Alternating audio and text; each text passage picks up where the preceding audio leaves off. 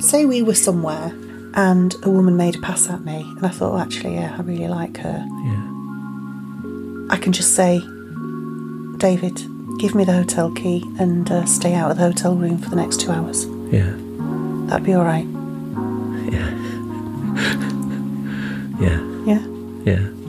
And you'd stay out for a couple of hours and you'd just wait for me to call you. Yeah.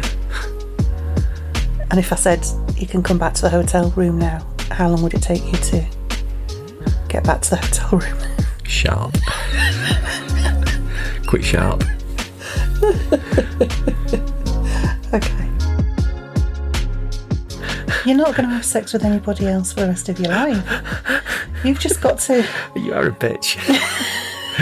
you you're not doing anything like that, and you might even never have sex with me ever again. It might be. it might be that that's it. You've got to like live some sort of vicarious sexual life through me and my lovers. And then you know I might let you play with yourself when I tell you about what I did with with my my boyfriends and my You're really lovers. trying to hurt me, aren't you?